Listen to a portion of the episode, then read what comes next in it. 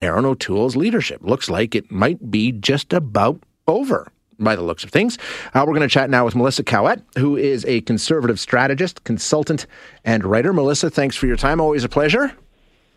Thanks for having me, Shay. It's great to be here. It seems you and I talk about this uh, this topic quite a bit, but it looks like this may be once and for all, right? Uh, by the uh, if you're just joining us, basically what happened is uh, it sounds like thirty-five M Ps have signed a, a petition or a request that would trigger a, a leadership review at the next caucus meeting, which is scheduled for tomorrow morning. If it's fifty percent plus one uh, against Erin O'Toole, that's it. He's done immediately, and an interim leader is is is brought in. Is that how you understand it, Melissa? Is that where we are right now?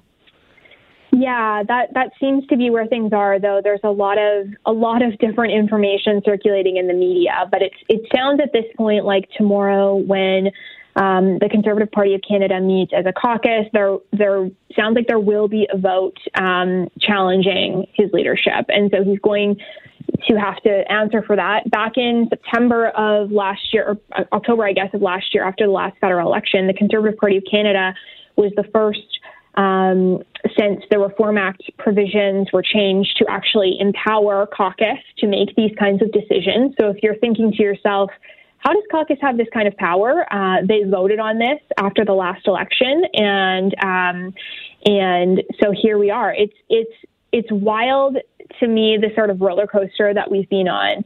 Um, it, it looks a lot like O'Toole is not going to survive this yeah. if the numbers quoted in the media are what they say they are, but I guess we'll have to just wait and see. Um, the other interesting part of this, and no doubt um, the discussion will center around this, is why we got here. There are lots of reports today from inside sources apparently saying that the reason this was triggered is because of the uh, party's decision to fast-track approval of the Liberal government's ban on conversion therapy. They're the so-called conversion crew within the Tory caucus that are very upset with that move, and that's what triggered all of this. Is that what you're hearing too? I'm, I'm definitely hearing some of that. I would say that that's probably not the whole story. I would say that um, there are several things that people within the Conservative caucus have been upset with O'Toole about. Conversion Um, therapy is definitely um, an issue that's very um, attractive to sort of talk about because it's it's quite a contentious issue. Yeah. But as, as far as other issues go, I mean, people were upset with um, the way in which O'Toole brought in what people are calling a de facto carbon tax after committing that he wouldn't do that in the leadership in twenty twenty. People are upset about the fact that the Conservative platform um, wasn't all that fiscally responsible um, in the last election. People are upset about the fact that um, they have sort of personal issues with O'Toole and his team and the tone um, that they take. People are upset Um, with how he has dealt with issues like gun control, if you want to look at maybe where more progressives in the party are upset.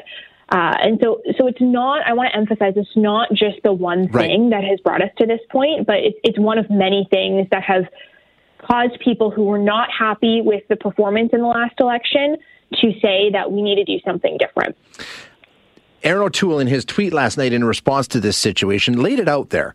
Um, and I think this is... Uh, an interesting approach that he's taking, because he's definitely saying it's the social conservatives that have the issue. And he actually said there are two roads open to the Conservative Party of Canada. One is the road of Randy Hillier and Derek Sloan.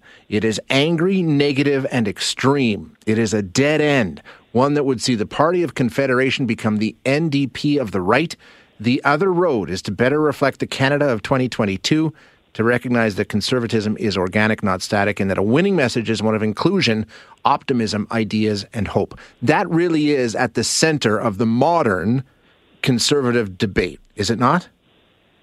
Correct. Um, there there are definitely two paths right now, and I would go further than that is to say there's two paths, but three groups of people within the Conservative Party, from my perspective.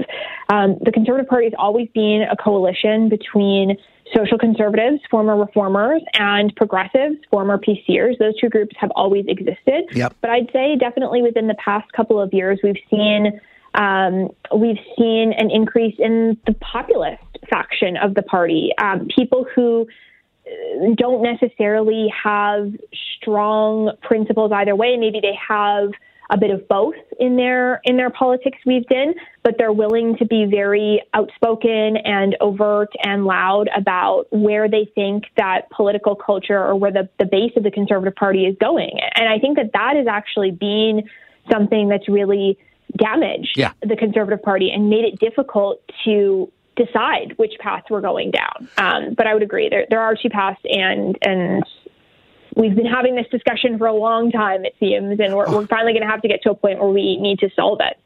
So, Melissa, that's the question, and the last one from me. We, you're right. We've walked this path before. Those those two groups within the party come together and walk hand in hand for a little while, and then they separate. Is this a position where, is there somebody out there that can say, okay, we're going to come together, we're going to respect and include everybody to the point that they're happy? Or are we in a position now where, as you said, we are, we already know Maxime Bernier has a has a warm and welcoming house for a lot of people to run to if they want. Um, it, do we see this split into two prominent conservative parties once again? I think there's a real risk of that right now, just because there is more of an elected presence of um, of the more conservative, socially conservative side of, of the party that was able to get elected um, yeah. in this past election. And so I would say that the heavy, um, not and not all of caucus, I want to be clear, there are still a lot of progressive um, and more centrist folks within the C P C, but I would say that the the more conservative folks within the movement have a lot of power right now. So I don't know, Um, unless they're able to secure a leader that is acceptable to them, I don't know how the party stays together. So if the party stays together, it, it could be under the leadership of somebody that's a bit more right of center, and then that leaves questions for the long-term game of how does how do the Conservatives fare in the next yeah. election. Um, but I, I see that as the only path, really, for them sticking together at this point. Fascinating. Fascinating, but entirely predictable, too, at the same time, which is the uh, the amazing thing about all this. Melissa, thank you so much for your time, as always. Thanks, Jay. Take care. Yeah, you too. Appreciate it. Melissa Caouette, who is a conservative strategist, consultant, and writer, and a frequent uh, guest on the show, talking about the conservative uh, political situation. It'll be fascinating to follow tomorrow, see what happens. Um, as as we heard, the caucus meeting tomorrow, uh, there will be a vote on Erin O'Toole's leadership. And if he loses that vote, fifty percent plus one, that's it. He's done. Gone. No longer leader of the party. An interim leader is brought in, and uh, they head into their third leadership race in less than six years.